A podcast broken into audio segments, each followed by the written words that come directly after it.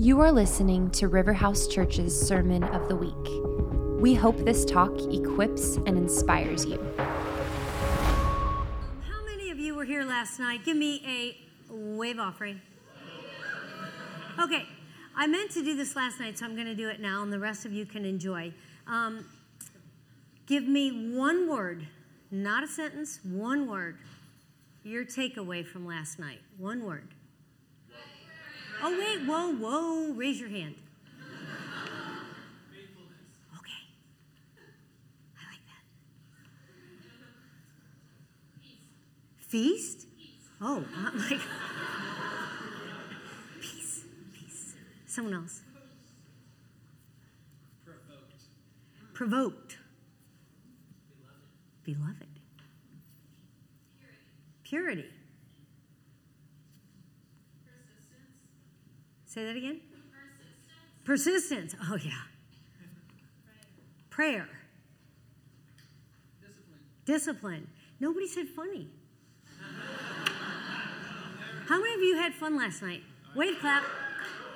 Oh no, I want a real clap. That was way too fun to. We had so much fun last night. I don't know how that happened. I loved it. But I'm going to pick up where we left off last night, and if you weren't here, I'm going to just catch you up. I talked about um, prayer for those who have a dream in their heart. That prayer will be the door. The, the first door you're going to open is the door to humility. And I, I shared my, my testimony because I, I have one that's been uh, heard all over the United States for decades. Uh, it's one you don't really forget. I was suicidal, an addict, alcoholic, my dad an alcoholic, his dad an alcoholic, and at 21 years old, I thought it was going to take my life. I thought I was pregnant. I didn't know by whom. I, I, I just was at, as far to the bottom as you could go, and I drove to a church. And it was the kind of church my parents had raised me in. So I, had gone to church my whole life till I left home at 17 and went to college. Um, you would have thought I would have known where to find God, but I remember when I considered suicide, my next thought was, I got to find God. And I drove to a church, and, and every parent will be happy to know it was the kind of church my parents had raised me in, the kind where you sit, kneel, stand, and you get confirmed, and you get baptized, and you go to confirmation class, the whole bit. Uh, that was only that was me. That was my tradition. So that's where I went. But I thought I, I got to find God. And there was no one there, no pastor, no secretary. But so I look in the pews, and it was an old church, and nobody there. And I ran down the steps, and at the janitor's closet was the janitor. And I was tearful and uh, afraid. afraid um, and I said, I, I gotta, I gotta talk. And he said, let's just pray. And I didn't think, oh, how is this going to change my life? And this can't help. And I don't know. I was wide open to, okay. And of course, it wasn't a crusade, and it wasn't a Bible study, and it wasn't a Sunday school uh, service, sermon. Uh, I mean, it wasn't a sermon, it wasn't Sunday school class. I, I, I didn't know the guy. But I said, okay. He said, ask Jesus. Just ask Jesus to come in your heart. And I got to tell you something. The junior church room was right next to the janitor's closet. When I was a little girl, I have Sunday school teachers still alive today, believe it or not, that would say I was the loudest singer, and I could, I, I would take over the class as the teacher didn't have a plan in, in junior church. But I was very familiar with junior church, and that God would kind of put the janitor's closet by that. The janitor had kind of ushered me into the junior church room. And I sat on a little tiny chair as a 21 year old girl, and I said, Dear Jesus, come into my heart.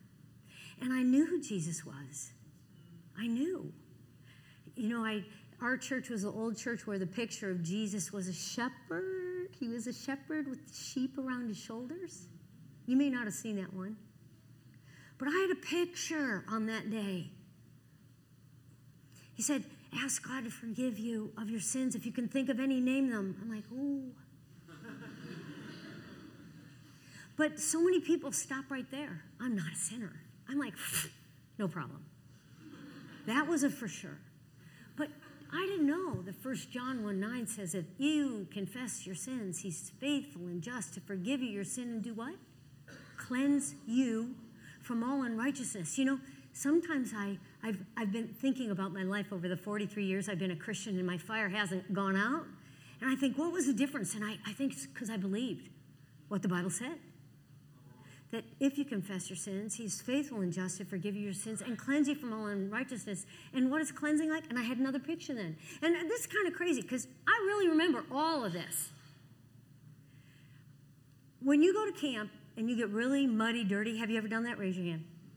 And then you get in the shower and it's hot and sudsy and the mud falls off. That's what it felt like. So I kept confessing. I kept thinking, I started way back at the wedding where I thought I got pregnant by somebody I didn't know, and then I had a boyfriend, and then I just kept going, and the, the drugs and the alcohol. And the, the more I confessed, the cleaner I felt. Then he said, Ask God to fill you with His Holy Spirit. Well, I grew up in a tradition where I, there, there wasn't a Holy Spirit, there was a Holy Ghost. And the Holy Ghost, you know, not as friendly as the Holy Spirit. so I'm like, okay. And, you know, I, I, have to be honest with you, I love dancing. I love dancing. I was like a disco dancer. So I don't know what happened, junior church chair done. I stand up and I'm like, fill me with your Holy Spirit, Lord. And this guy's looking at me like, wow, what just happened? Where did I get? And, and he did something. He, he, he said, you know, he, he, he grabbed a, a Lutheran hymnal. I don't usually say that publicly because I don't want anybody, everybody thinks I was Catholic. I was Lutheran. And he opened the hymnal to the rite of baptism. And Luther in the 1500s if you were to baptize a baby up until about 1960, you still did this. You renounced the devil over that child. And he had me recite the baptismal rite. And I renounced the devil that day. At the end of our little conversation, I had to go back to work at a car dealership. And he said to me, Oh, he was the kind of Christian that knew a scripture said without opening the Bible? He said 2 Corinthians 5:17 says, "Therefore if anyone is in Christ, he is a new creation." Again, I'm listening to a guy for the first time in my life, hearing the word of God speaking into my heart, filled with the Holy Spirit, and I believe him. You, you, you, you could have called me a lot of names. You, young woman, are a brand new creature. The old has gone, the new has come. And all this, whoa, hold on. All this is from God who reconciled us to himself through Christ and gave us the ministry of reconciliation. I kid you not. I kid you not. On that day, August 26th, I am like one minute old Christian and I go, oh, I have a job. I have been given the ministry of reconciliation. I kid you not. That God was reconciling the world to himself in Christ, not counting men's sins against them, and he has committed to us the message of reconciliation. We are therefore Christ's ambassadors. I literally went, glad she's gone, old gone, new coming, ambassador. I mean, I quickly left that old life. I mean, I'm just telling you, I don't know how, except I believe that the Word of God, as it went along, said, as though God were making His appeal through us. We implore you on Christ's behalf, be reconciled to God. And I, I'm not, I have people alive to this day, my mother, my brother, they all, they all knew who I was, what I was, what I'd done, hit a car, DUI, the whole, the whole kit and caboodle, possibly pregnant, the whole bit. I walked out and I went to work. My cousin had gotten me this job in this car dealership, so I'd shamed her name. I'd, I'd hit a car that the car dealer had let me purchase a brand new car. I mean, it was a complete mess. And I walk into the parts department where I used to buy speed and I said to the guys, You will not believe this. I have just asked Jesus Christ into my life, and I'm going to heaven. They're like, No, you're not. I'm like, Yes, I am. The janitor told me. I literally, this was me coming to Jesus. And so I, I went from the parts department, you know, I kind of dated a service guy. I went to my boss. She was beautiful. She was the first business manager in the history of Chevrolet across America. I said, I've become a Christian. She just looked at me like, this is so impossible. And she wasn't a believer. She bought me my first Bible, and she didn't know anything about Bibles. She bought me the Living Bible. It's four inches by 12 inches, and it's large print, uh, you know, like uh, 48 font. That's what she just went to a store and said, This, this girl of mine. I led her to Christ, of course. I became the kind of Christian Christians don't even like to hang around. I walked into the, but I didn't know I was a Christian right at first. I didn't know what happened. Uh, some of my friends said, like, ooh, you've had a nervous breakdown. I'm like, oh, it's awesome. I don't, uh, you know, whoa. They're like, so I, I, I, was getting my wings, and I walked into, uh, you know, the computer room, and it was near Fort Ord, and Fort Ord is a mishmash of like like 40,000 GIs from all over America, right? And a lot of the wives worked at the car dealership. And so this young girl, I go, You won't believe this, Nora. Nora, I, have become a Christian. I said this prayer. I've asked Jesus Christ in my life. He's forgiven my sin. I mean, I gave the simple gospel every single time. It wasn't like, Hey, no, I gave it all. He was on the cross. He died for me. He forgave me. She says, Wow, Becky, she's from the South. Wow, Becky, you have been saved. You have been born again. I'm like, oh no, I have? Oh, well, going with it. You know, I, I just. But the, the first prayer I ever prayed was a, a door that we all have to go through. And it is where we bend our knees and we bow our heart to the Lord Jesus Christ and say, I'm a sinner for whom you died. I've broken your heart. I've wasted some of my life here. Will you forgive me and change me and heal me and help me? And for some crazy reason, honestly, I just believed I'm an ambassador. I got a job. I got to reconcile people. And believe me, I knew so many people that needed to be reconciled. So that first door is the door you always have to look at every single person you ever encounter and not judge, but say, they got to get through that door. They got to get through the door. And, and, and I'm their ambassador. So if I'm a judgmental, rude, lousy, political, oh, I don't know why I said that, uh, kind of Christian, and, and they don't see Jesus Christ, the one who died for them, loves them, saved them, and who died for you, by the way, and me, we're part of the problem, right? So every, every, every, every single addict that comes into my life, I love them. I'm like, I got hope. I got, I got hope. I got hope. they're like, oh no, it's been, it's been, it's been three years. I'm like, yeah, well, I know what it's like to be an alcoholic five years. I know exactly what it's like. Come on, come on, let's pray this prayer. Let's get to AA. Come on, you can do this. We can do this. You can do this. Get in your Bible, start praying. Oh, and it happens no matter where I am. No matter where I am, I believe I am going to be your janitor. I mean, I could go with the ambassador title, but janitor sounds more woke.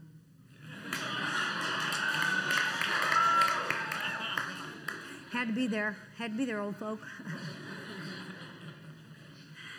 I was on a plane. I was going to speak for the uh, governor of Iowa, uh, the Iowa prayer breakfast last year. Um, and, and, and, and they're serious about prayer at that prayer breakfast. For one year, every day, a committee prays for the speaker. By the time I got on that plane, I, am like, I don't know why, but I'm on a cloud. I'm on a cloud. And I, I just was like, whoo. And I sit down in the, in the plane, and this girl is on the phone. She's crying, hangs up, picks it up, says something, husband, hangs it down, picks it up. I finally go, okay, okay. Can I pray for you? She's like, ah, I'm not a Christian. My husband's a Christian. I can't believe you said that. She calls him up again. I'm saying I'm Christian. He wants to pray for me. He's probably says something like, let her pray for you. And, you know, and so I'm, I'm like, oh gosh, I had all this work planned. This is not going to happen now. So I kind of just wait and, and we get started and I start letting her tell me her story and she's a mom and I'm like, this is a disaster. But I'm on this plane with her. She goes, I. And all of a sudden, the drink car came by. It's 9 a.m., maybe 8. Would you like a drink? She goes, Yes. Is it, is it too early for scotch? I went, Yes, it's too early for scotch. She goes, I wasn't talking to you. I was talking to her. I said, It's too early for scotch. I know. She goes, How would you know? I said, I'm an alcoholic. I know, 9 a.m., too early for scotch. She goes, I'll take a scotch. She gets her scotch. I'm like, Oh boy. So I put everything down and I open Bible, everything, and I share my entire testimony. And I ask her to come to Christ.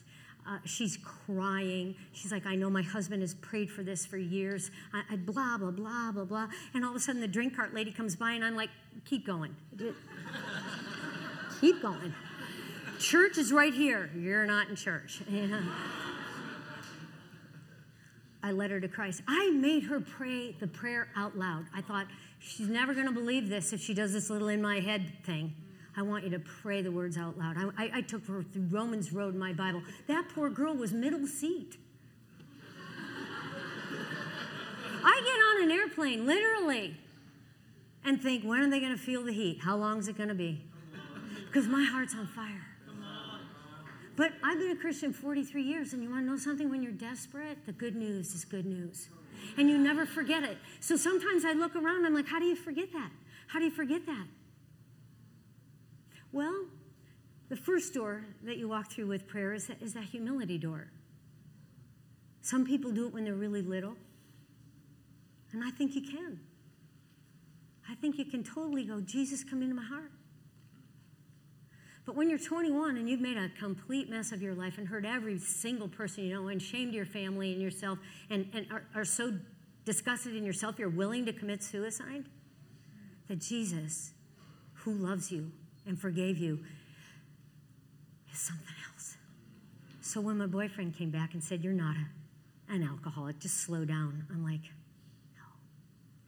Oh, no. And he said, You know, people who love each other live together. I'm like, Oh, no. I said, I've, I've moved out. Because why don't we get married? And he's like, I'm not going to get married. We're not going to get married. I'm like, why were we living together? I thought we were getting married. And all of a sudden, these open eyes are wide open. And I just wanted him to come to Jesus, and he and he wouldn't. And then I, I cracked everybody up last night when I said, I looked around and I thought, oh, I'm going to have to marry a janitor. I'm going home to Cleveland. and I went home. And that first prayer remained probably the, the fire that keeps me in my heart. I'm an ambassador. The, one of the first things I did I probably wasn't home 24 hours. I went up to my public high school, went up to the vice principal who kicked me off cheerleading so many times. And I said, I've become a Christian and I have the answer Jesus. He's like, oh, you? And we can't do that here. This is a public school. I'm literally a baby Christian. I'm like, no, I have the answer. I have it. I know what people are looking for. I know what students are looking for. They're looking for a boy to love them. That ain't the answer. Oh no, Jesus is the answer. He's like, oh my gosh, you can't do that here.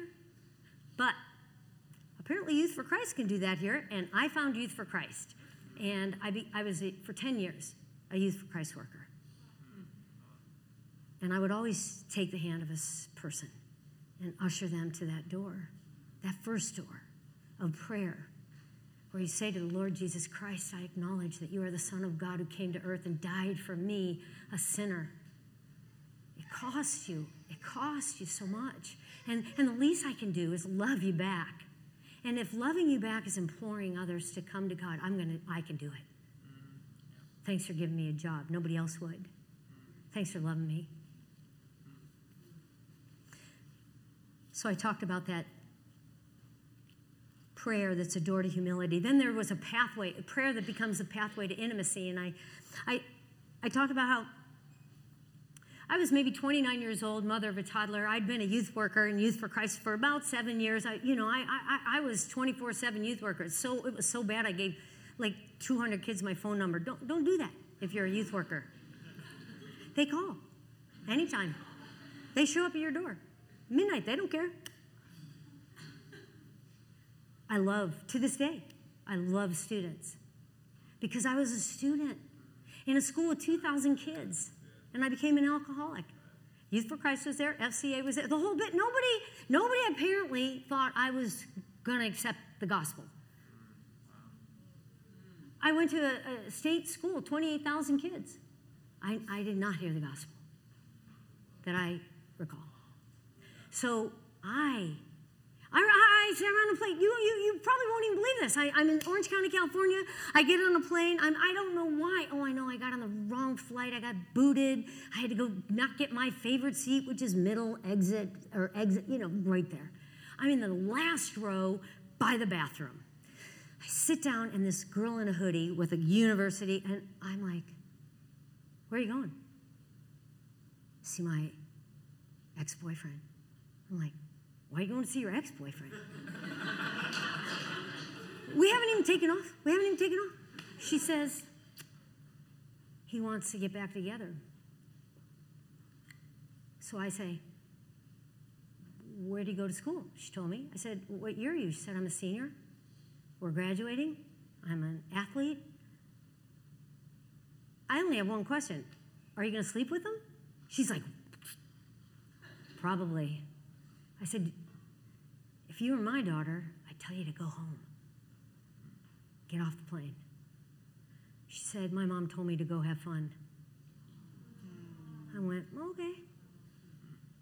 I'm in. So for the next two hours, that poor girl, middle seat, I said, I'll tell you what, I'll meet you at your campus Tuesday. I know where Denny's is. It's about 30, 30 minutes from my home. She goes, What time? I said, 8. Okay. We met. She came just crying her eyes out. I led her to Christ. She said, Would you come back next Tuesday? I'm going to bring another girl from the team hmm. led her to Christ. They came to my church on Mother's Day. She gave me a Mother's Day card. To this day, I get cards from her. She is now married with three really cute children. She married a Christian. She became a Christian. It is good. It is good. Where are you supposed to be? And who's your person? Who's your people? Your people are right in front of you and you're the ambassador for the Lord Jesus Christ. The pathway to intimacy for me is that hour with God every day. And as that youth worker at 29 years old, I didn't have it going yet. I had haphazard going. I had I'm too busy, too tired, too lazy going. But I was a good communicator, and I could get lots of kids into Campus Life Club. But after one little Bible study in a Denny's, or Bob's Big Boy, that's what we called it in Ohio, uh, I remember teaching on how to have time with God. And as I'm walking out, I kind of heard a little voice say, You don't even do what you taught him to do. I'm like, oh. And that was in preparation, I suppose, because I went to the 40th anniversary of Youth for Christ in Chicago with our whole team. And I didn't have an intimacy with God in prayer. I had kind of a every now and then. And every president of Youth for Christ spoke at this anniversary. Billy Graham was the first youth worker for Youth for Christ. So they had a little video from him. And then Ted Engstrom, former World Vision president, Jay Kessler, uh, also former president of Taylor University. I mean, the big, the big guns. And each one talked about their most important tool, resource, aspect as president of Youth for Christ. My little ears are like, I want to be the president. I want to be the president one day. I'm going to be the president. And they said prayer. I'm like, prayer, prayer, prayer. It's for the elderly. Why are we doing? What are we talking about? we are youth workers here. But they talked about miracles. Literally told the story that Youth for Christ was invited to India in 1940 something. And they took trains and boats and buses and the whole bit, camels, I don't know, everything to get there in the day. And when they got to the door of India, they were told, You cannot come in. We don't want Youth for Christ or the Gospel. I would have gone, okay, who sent us? Whose money did we just spend? Oh my gosh, what were we doing? And I would have done this all the way home. And they said, so we got in a hotel room and prayed 24 hours. And there was a knock on the door from some uh, embassy that said they've changed their mind. And Youth for Christ has been in India 60 years now, 6 0. They almost went back. And I remembered listening to the story and going, oh, I'm missing something. I'm missing the adventure with God, the intimacy with God. And so I did crazy. I do crazy things. I made a decision that day at that convention, February 18, 1984. I'm going to pray for one hour a day for the rest of my life. It's been 35 years, over 35 years, over 12,000 hours with the King. Yes. Do you think my heart's on fire? There's conviction there, there is passion there, there is hope there, there is encouragement there, there is. Keep going, girl. I hear it all the time. And believe me, as a woman in ministry, I don't hear that very often from hardly anybody. 43 years, except my husband. He was my boss for 10 years. That was good. He's like, You want to speak? I'm like, Sure. We would go to camp. I married the kind of guy that when we'd go to camp with 250 kids, I was the speaker, and he hung with Jake in the in the camper and changed diapers, and I slept with you know all the girls that were in the big cabin, and he was with Jake. That was, and my husband had his doctorate and his um, master's of counseling. My husband was the executive director of Youth for Christ, but he just kept fanning a flame on on my life.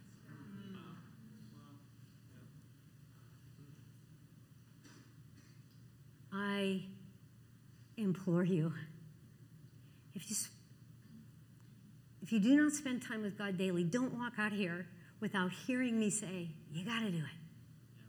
Make yourself. In the beginning, make yourself.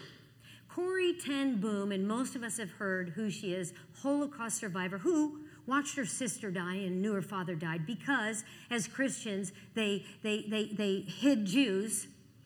Okay, how many of us would kind of go to the mat like that. This woman says this don't pray when you feel like it.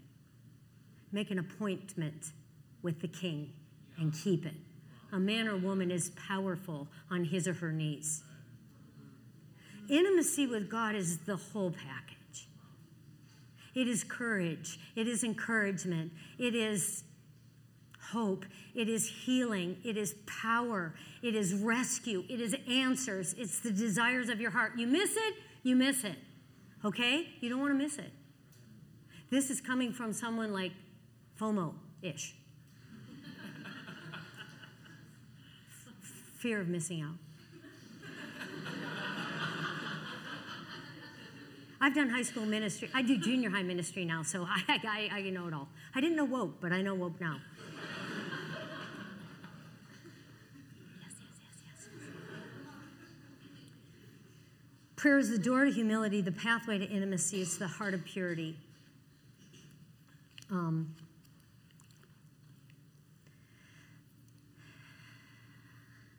in prayer, if you let Him, God will convict you. And you will call out and break off those things that hinder you from being the ambassador for the living, loving God even with your own kids or your sphere of influence in your workplace. Go uh, to this place uh, where you're not afraid of holiness. I mean, we talked about it last night, and I talked about this young generation. Um, when I became a Christian, it, it, it was the one thing a Christian was was different.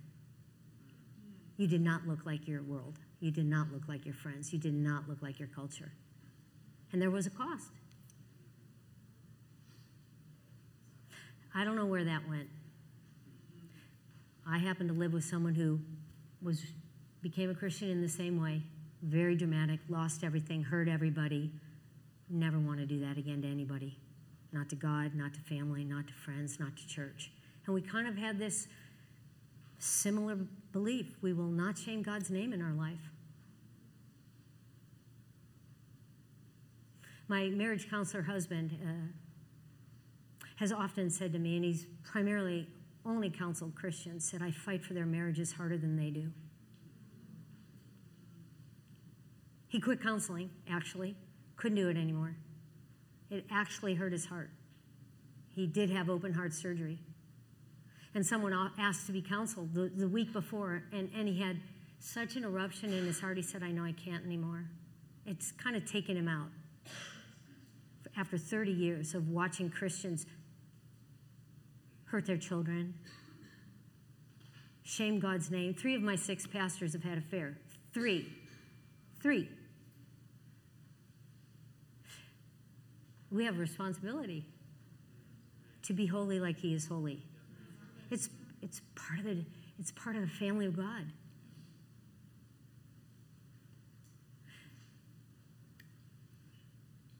It's what I like about Jordan. It's what I like about AJ. They have that call on their lives at a young age. I love it. Fan the flame on that. Prayer is the door to humility, the pathway to intimacy, the heart of purity, and it will give you the foundation of the strategy. And we talked about it for the dream in your life, but I want to take it to the next level. Prayer is where you receive God's strategy for your life. And if you are not meeting with the architect of your life every day, who has the blueprint, who knows every person, every networking, every phone call, everything you're supposed to do, believe me, I have lived in the last couple of years, and, and, and I kind of intimated this last night that it's almost a pattern, a, a, a pathway. It goes from humility to intimacy to holiness.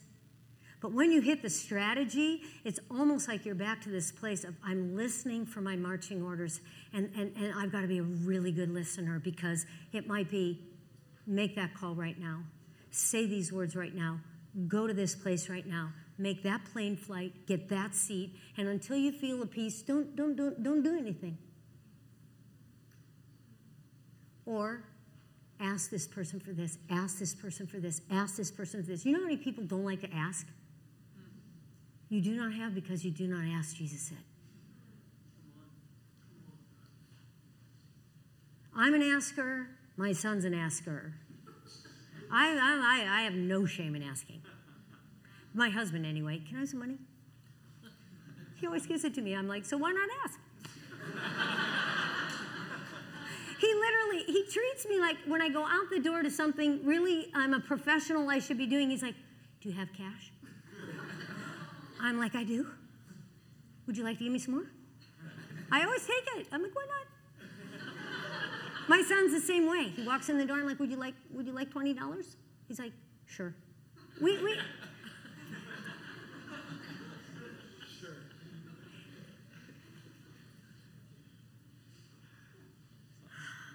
the strategy that I was most impacted by. And, and, and really, what I wanted to say tonight is that prayer is the place where God will give men and women who will receive it a strategy to do something culture changing and history making.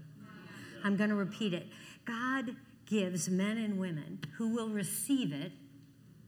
I think the whole package has to come with it holiness package, the intimacy package, the humility package. And believe me, as I stood in front of all these young adults last night, I'm 43 years a Christian, believing God called me to something. I didn't know what it was. I knew it didn't have a name quite yet. I didn't know where it would be. I knew it would be to change the world for the Lord Jesus Christ. I'm standing here today telling you I haven't done it yet. And I've done a lot of things. I've spoken at a Billy Graham crusade. I've been on CBS Early Show for 10 weeks. I had my own little series called Change Your Life with Becky Tirabassi. I did all these things. I've written books. I've, I've done so many things. I know I have not done yet what I what the day I became a Christian, God, God said you're gonna do. And it didn't have a name, and it didn't but I've known in the last two years what it is. I finally I know what it is, and it's the hardest thing I've ever done now that I know what it is because I have no control over it. I, I, got on my knees one day by my bed, and it is a strategy, believe me. And it's it's serendipitous, all of it. Like I get a thought, I go up an escalator, there's a person. I say this thing to them, that person says, "Oh my gosh, you should meet this person." I make this phone call, I go there. The next thing I know, I have an apartment in Washington D.C. But that was a conversation in itself. I'm like, I think I'm supposed to get an apartment. My husband said, "I thought you'd get an apartment if you got a job in Washington D.C." I said, "I don't think I'll get the job till I get the apartment." We we went our separate ways for three hours. It wasn't pretty. We came back and I said, okay, I won't get into an apartment. He said, I think you should get an apartment. I went, okay. it actually went like that. It did. I was forlorn. I thought, oh my gosh.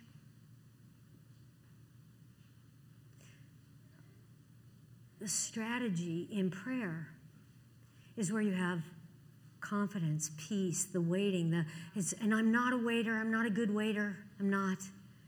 And to be here 43 years to tell you I still haven't done it yet is somewhat excruciating, but last night was so fun, it's going to get me down a couple more months of waiting. That was so fun last night. I, I want to thank you all for, I don't know what happened. but I would tell you that I didn't just come up with, I have a strategy. I was impacted by a couple by the name of Bill and Vonette Bright. And I knew them from the 1980s. They were maybe 20 years older than me, so they were kind of those people who lived in holiness, who always talked about prayer, who gave up a lot to serve the Lord Jesus Christ and to share the gospel across the world. And in July of 2000, Vonette Bright sent me the autobiography of Bill Bright, and in there was a story. And the story was how, when they both were near the UCLA campus, a woman named Henrietta Mears was the college pastor at Hollywood Presbyterian Church, and there were like 400 young adults. It was like the cool church. And Bill and Vonette weren't married then, uh, there were some actresses, there were some UCLA athletes, Olympic athletes in their in their group. I mean, it was like the hip happening thing. And Henrietta gets up, and just her name alone is like, wow, Henrietta Mears. She gets up and preaches something, and this story is tucked away in Bill Bright's book. And I've known him 20 years. I've never heard this story, never heard it. And she gets up and she talks to all 400 and, and calls them to be expendable for the Lord Jesus Christ. She goes to her room, and that night, three people serendipitously, not just tapped on the shoulder by God, went to her cabin. One was Bill Bright, businessman, 20s, single. One was Louis Evans, son of a pretty famous pastor, Bel Air Pres- Presbyterian at the time, uh, youth pastor. And then Richard Halverson, another youth pastor, uh, later to become the chaplain of the United States House, chaplain of the Senate. But those three people walked to her room and said, We, we want to be expendable for the Lord Jesus Christ. So they prayed all night. And I'm reading this story. I'm thinking, What happened? What happened? What happened? And it says they wrote a contract. And they call themselves the Fellowship of the Burning Heart. And they made a decision. And I've since called, I, I, shortly after that called Vonette and I said, Who's doing Burning Hearts? She said, Nobody. I mean, we went on and three years later, God gave us the strategy, a dream, an idea to develop a youth, a student college ministry called Campus Crusade for Christ. And we became the founders of Campus Crusade for Christ. So no one ever did anything with the Burning Heart contract. So I said, I'll do it. So here was their contract, and it's in num- a number of books. But I tell you this because dead people can inspire you. You don't need to have a parent who was really cool and a great pastor. My, my dad was an alcoholic. I led my mom and dad to Christ. My dad became the bookkeeper for Youth for Christ in Cleveland, Ohio. We got audited so many times and not a penny, not a penny, not a penny, he was so proud, was off, ever. I led my brother to Christ. I, you know, they wrote, I am committed to the principle that Christian discipleship is solely sustained by God alone through his Spirit, therefore. They made four pledges. I pledge myself. Okay, who does that anymore? Well, I make people do it, don't I? I do. They made pledges and signed contracts. I pledge myself to spend one hour a day with God in prayer and Bible study, not less than one continuous hour a day. And I thought, oh, I do that. I do that. I'd done it about 15 years at the time. I'm like, oh my gosh, I'm in the fellowship. and then it says, I'm committed to the principle that Christian discipleship begins with Christian character. I pledge myself to holy living, chastity, and virtue, sexual purity. I'm committed to the principle that discipleship exercises principally in winning the lost to Christ.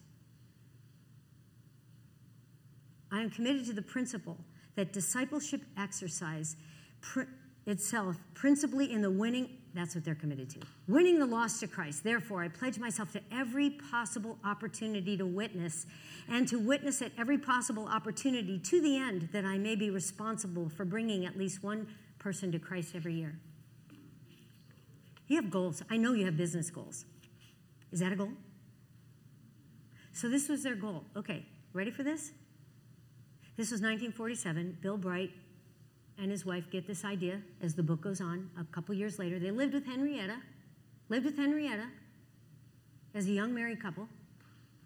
Gets the idea of Campus Crusade for Christ. When he died, Campus Crusade for Christ was 50 years old, and 50 million people had come to Christ. So, not one person a year, one million people a year came to Christ when God gave this young businessman a strategy for what? And what's the strategy?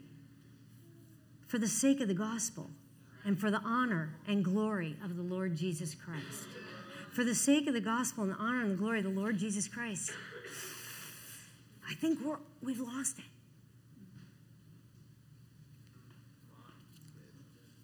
And the last one, to offer themselves in all sobriety, to be expendable for the Lord Jesus Christ. Well, I like, I'm in. I am in the fellowship of the burning heart. They're all dead, but I got this. and I founded a little nonprofit student ministry, and I began to go across campuses and just issue in 2004, in 2005, in 2006 a call to a 21 day adventure in prayer, purity, and purpose. Would you, would you, for 21 days, spend one hour a day with God? I mean, do you go to the gym? Are you on social media? Are you in a staff meeting, in a board meeting, in an office meeting? Watch a TV show? Do you give one hour to anything else on a given day? But you get to the end of the day and say, Oh, I'm just so tired. He'll understand. I'll do it tomorrow. Or do you set the alarm? I don't even set an alarm anymore. It's somewhere between four and five. It just changes over time. Like, how fun is this going to be? How much time can I spend with the Lord? What's He going to tell me today? How fired up can I get? I mean, I was firing stuff off to AJ at 6 a.m. this morning. I'm like, what about this? And what about that? What do you think of that? Did you try that song? I mean, my quiet time is like, I, a congresswoman got something. I went to a board member. I, I couldn't help myself. I'm on fire. Because I have a strategy of changing the world for the Lord Jesus Christ. I do. I believe it's his strategy. It's 2 Corinthians 5:17. We're to implore people, come to God. We're the ambassador, we're the janitors, whatever you want to call yourselves.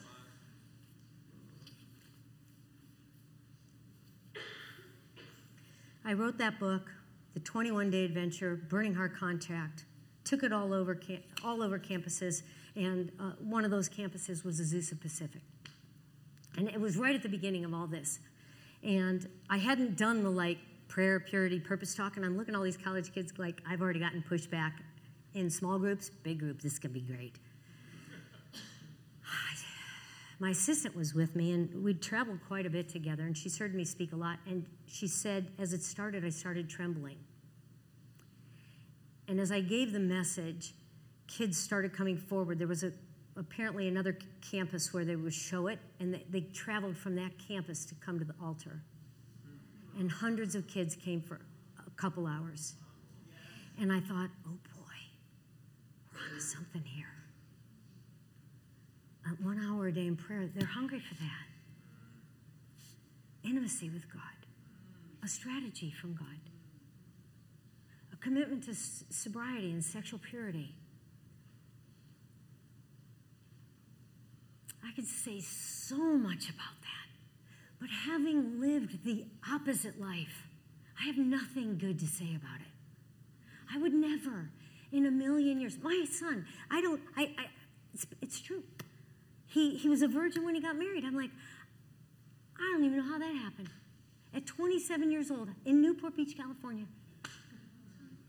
there was a resolve, a resolve, a resolve fueled by the Holy Spirit of the living God. It isn't you, but by gum, when we show the world we're nothing different, a girl said to me, a girl said to me, she calls me up crying. No, text me three times. I'm in DC. It's one midnight. I'm like, I'm not in California. What's up? Uh, having sex with this. I didn't meet that. It's his fault. No. I said, it is your fault because you can say no. Mm-hmm. Okay, I gotta go to bed. I'll talk to you tomorrow.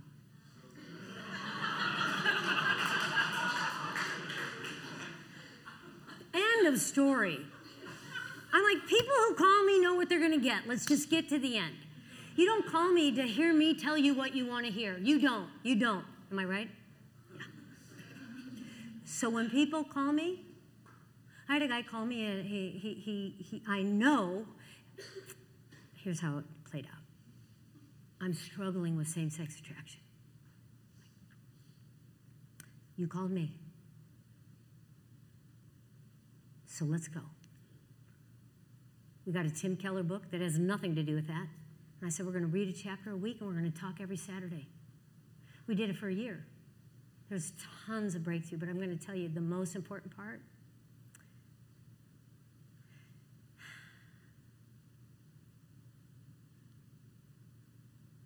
We prayed together, and I was there every Saturday because I knew as a teenager his mother committed suicide and he found her. And I thought, I'm it. I'm mom.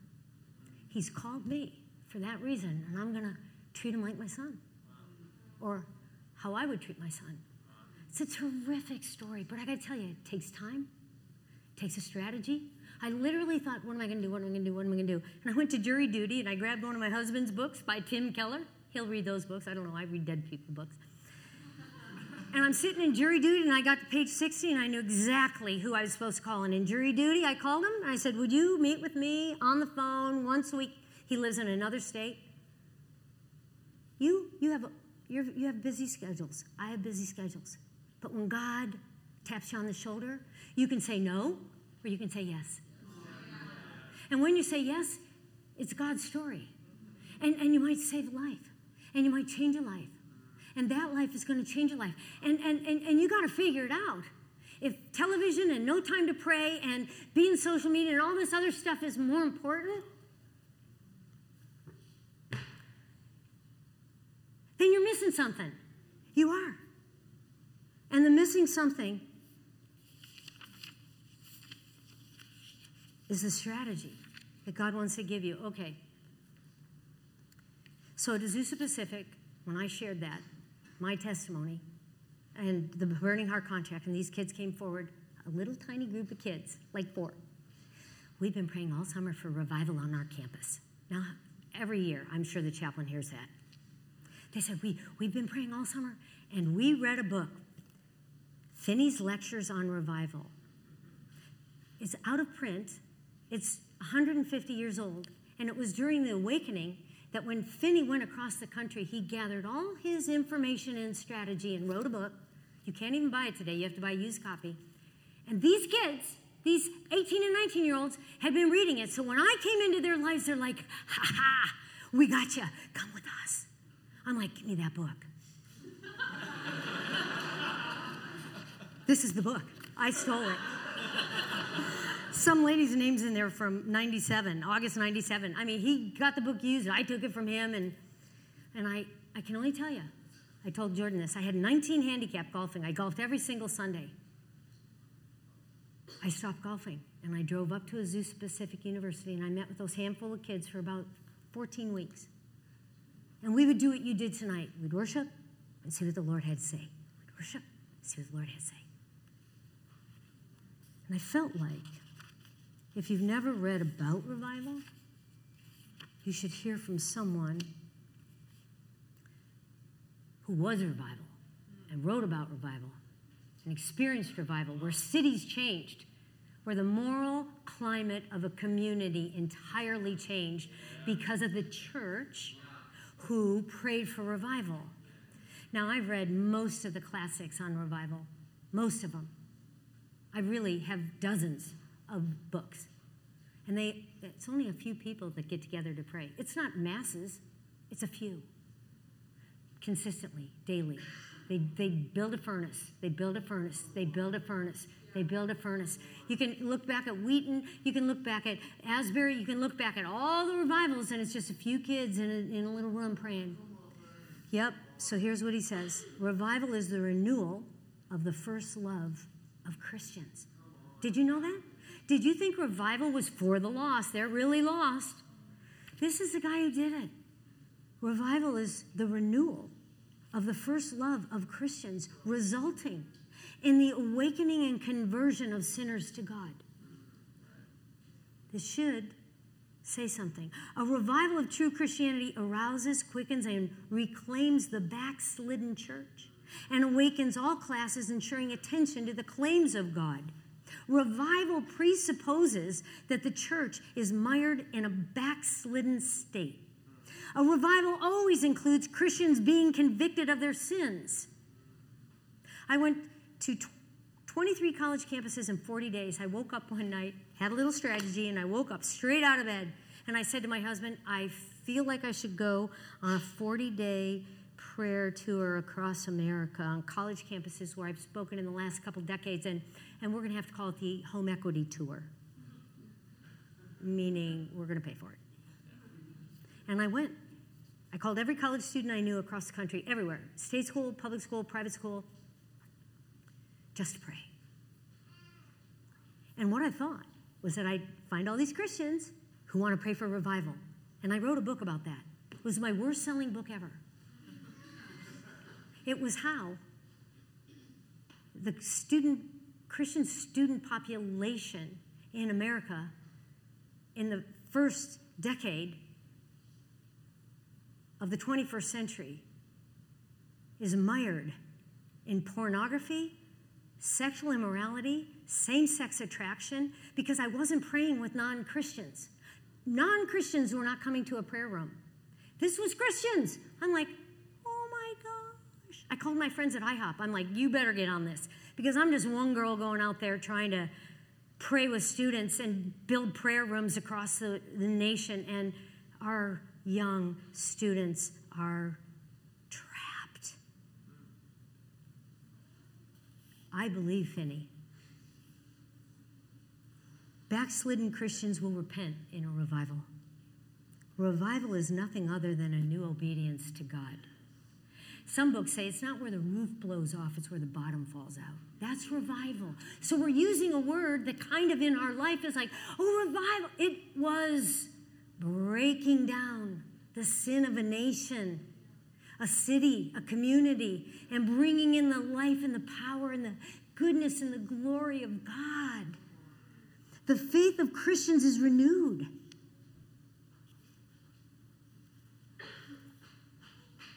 Christian hearts are as are hard as marble, and the truths of the Bible seem like a dream. But then, in revival, they admit the word of Scripture is true, but their faith does not see the burning reality. But once awakened, they no longer see people as trees walking, meaning no empathy, no care for their souls. It says, a strong light reveals reality in a way that reignites the love of God in their own hearts, and they now zealously labor to bring others to Him. Do you do that? for me and AJ and Carrie, who were in my church plant in 2013 on the beach, we didn't have a building. Try that for six months. It's awesome. I said, just 21 days, you guys. Give me 21 days. Would you just lead one person to Christ? And Natalie was in our group. She's in full time ministry right now, as is AJ, as is Megan. Natalie's mom is Jewish, and her dad's atheist. And Natalie had been a Christian two years. And she said, I've prayed for my dad to become a Christian like for all two years. I said, make it a specific prayer. He's like, okay. So for 21 days, she'd pray, he'd go to church. He came to church. On a week, I preached. He became a Christian. And last Friday night, I was at the movie with Pete, and his Jewish wife Beth were best of friends. After five years, we are movie people. Pets two or four, whatever it is, toys four. I mean, we're movie people. He's a member of our church. He built our cross. And, and baby Christians do things out of proportion. That cross, AJ, is how many pounds? 300 pounds. He's a dock builder. He's a dock builder. And when he became a Christian, he built a cross and he got baptized. I kid you not. I, I, don't know if you've seen baptisms at the beach, but when a dock builder who becomes a Christian, whose daughter is standing there, and Jewish wife is standing there watching a guy get baptized, and he said, I love the Lord Jesus Christ. It took us all out. It took us all out. But what happened? That was 21 days of praying for her dad to become a Christian. Okay? I'm telling you. What are you asking? Are you asking for your neighbor? For your coworker.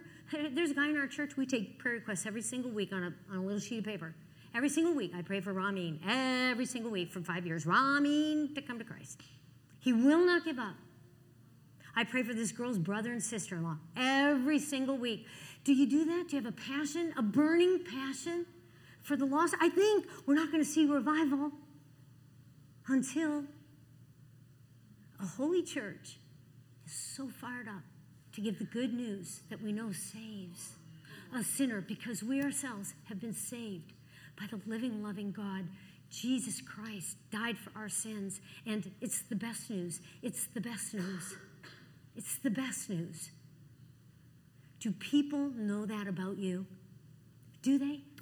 Every student in this room, you're starting school. Make it your goal. Bring one one friend to Christ. Bring them to church. Start with church. Bring them to uh, your, your college group. Why not? I would have saved about four years. I, I, I got to tell you this story, this little strategy story. I never graduated from college. I, I was uh, sexually assaulted at Bowling Green State University. I was so drunk one night, and some drunk people uh, attacked me. And I was so humiliated. Though my friends got them off before it was completely devastating, I dropped out of college. And I moved to California and just continued that life till I came to Christ. I became a very successful author and speaker and without finishing my education. And I called a woman who actually she called me and she went to Bowling Green State University where I'd gone and she out of the blue said to me, "Do you know that we are the first university in the United States that's having online education. But the only way you can take it and graduate from Bowling Green State University is if you're in junior status and you have been to school on this campus. And I'm living in California. I'm like, oh, I have, I am, I will. So I sent $35 into Bowling Green State University. They sent it back. They were like, you were enrolled in 1973. we don't need your $35. So I started. And I, I kid you not, told my husband every day, you know, if I was on a se- if I was a senior on the campus of Bowling Green State University, I would change the world for the Lord Jesus Christ. So I'm going to do that, Roger. I'm going to I'm going to change my campus for the Lord Jesus Christ. He's like, Becky, you're an online student.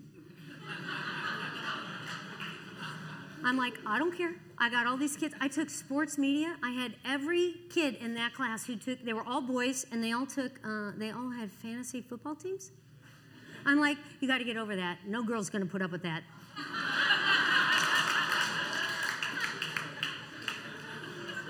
I had a role in every class. I had a transgender professor, and his first line was, Every Christian hates me, and I hate Christians. This he says it in the middle of our like in the. Uh, I'm like, okay, I got a job. I'm the ambassador, and all the little sheep, 19 years old, they're bad mouthing and this and that. I'm like, shh, we have a job to represent the Lord Jesus Christ. I shared my testimony on my paper, and I got an A plus. I got the highest grade in that class, and that he knew who I was. And somehow I found a way to befriend him and love him. And you can do that. I represented the Lord Jesus Christ flying colors. Of course, I was in my 50s. and I prayed and prayed and prayed and prayed and prayed that I would make a difference on my campus for the Lord Jesus Christ. And in the summer, I was told if you will get all A's for the rest of your class, you'll graduate cum laude. I'm like, I want to graduate cum laude. So I got, I, I just, I got A's. And they said, You're going to graduate in December. You'll be the first online class. And I, I'd spoken at Anderson College, a Christian college, and I, I remember where I was. I was in Indiana, and I'm walking down a hallway of a hotel and I got a phone call from Bowling Green State University, and I remember my hands shaking. I remember starting to tremble, and it was the dean. And he said, We've chosen you to be the first student in 99 years to speak at commencement in front of the pastor, uh, pastor in front of the parents and all the students. Uh, I fell to my knees. I called my husband. I said, I'm going to represent the Lord Jesus Christ. I'm making a difference on my campus. And I had to turn in, I had to turn in my entire speech. I'd never given a commencement speech. And he let me tell my story about the janitor. He did. I got, I got, as I'm leaving, and I told my mom, just live, just live. You're 87, just live till December. You got to get there. And I kid you not, I got to tell you the most embarrassing part of this. I know I'm running over, but I got to tell you this. I got my, bo- I got my box as true to form as a California girl, I'm going to tell you this part too. I had my little Kate Spade dress on under that black thing. Could nobody see it? I had my little Prada, Prada shoes on. I have to walk down the row with the president, the whole bit. I got my little box with my black and my hat and my tassel. And there were two tassels in there, so I put them both on. I sit up there by the president and the dean, and I'm waiting for my time, and I'm fired up, and I give my speech. It's on camera. I'm in perpetuity. Sit down. I say to the dean, How come I have like two tassels? he says, Well, the orange brown is Bowling Green, it's your class. No, he goes, The white one is your class, your Bachelor of Arts. The orange and brown one, that is like your souvenir. I'm like, What? I have worn a souvenir on my hat to give the commencement speech. Oh my gosh. I, I split a gut. I couldn't believe it. I just tootled down that thing. I went up to my family. I started crying laughing so hard. I'm like, who does this? Someone who hasn't graduated in 35 years has no idea what the tassel action is. I'm like, oh my God. I know.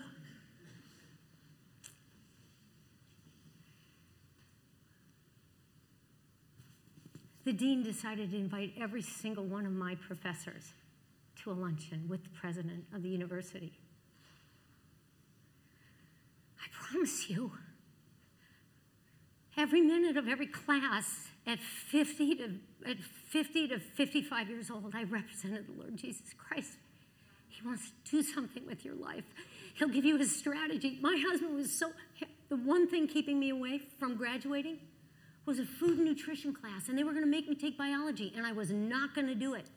I said, I took food and nutrition. I know I did. I sent them boxes of information. I kid you not, as I got to get my diploma, this staunch dude says, I got every petition you ever sent, and I'm the one who said yes. I'm like, You're the man. every story My whole life is like that. AJ walked into my life. I mean, Carrie walked into my life. You've got to see that God has an amazing plan. It may not be big league on television, that stuff. It's changing lives for the Lord Jesus Christ. You're gonna, you're gonna get to heaven. I know I'm gonna get to heaven. The girl on the airplane, the other girl on the airplane. I keep in touch with everybody all these years. I do. I feel it's part of my responsibility. Send them Bibles, keep going. You've got to do this. You, you make a difference. You do. You do. Please, if revival is ever going to happen, it's going to start with the church being a holy church that loves the Lord Jesus Christ so much. We're willing to do what it takes. And it's not much in college, you guys. Most revivals start on college campuses. Let's do Boise. Why not? Let's pray.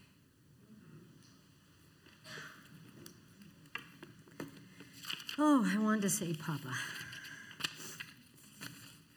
you're just so good. When I started out my prayer time this morning, I just said, You're so good. I open my Bible and it says, The Lord is so good. What a confirmation that when I open my Bible, you're there.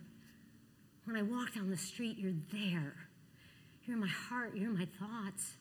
God, I pray for every single person in this room. They would hear your voice and feel your touch and realize that you're their brand new person in Christ. That you want us to implore others to come to the good God and that we represent him so well that they just want to know who's your father? Who is this person? Please, Lord, whisper over us, sing over us, pray over us, speak over us. Don't let us leave tonight lazy, tired, stagnant.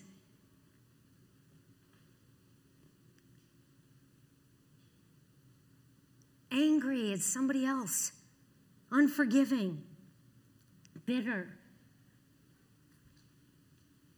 Lead us into an amazing new way to walk with the King. That one that says, back to the simple gospel, that song we sang. You're just so good. And if today you just walked into this room, we'd bow our knees and bend our hearts and speak your name and, and, and sing to you. We love you, Lord. Please mark today on our calendars as a day we can remember that's never, we're never, never going to be the same. In Jesus' name we pray. And can we say amen? Thanks for listening to the River House podcast. For more information, visit riverhouseministries.com.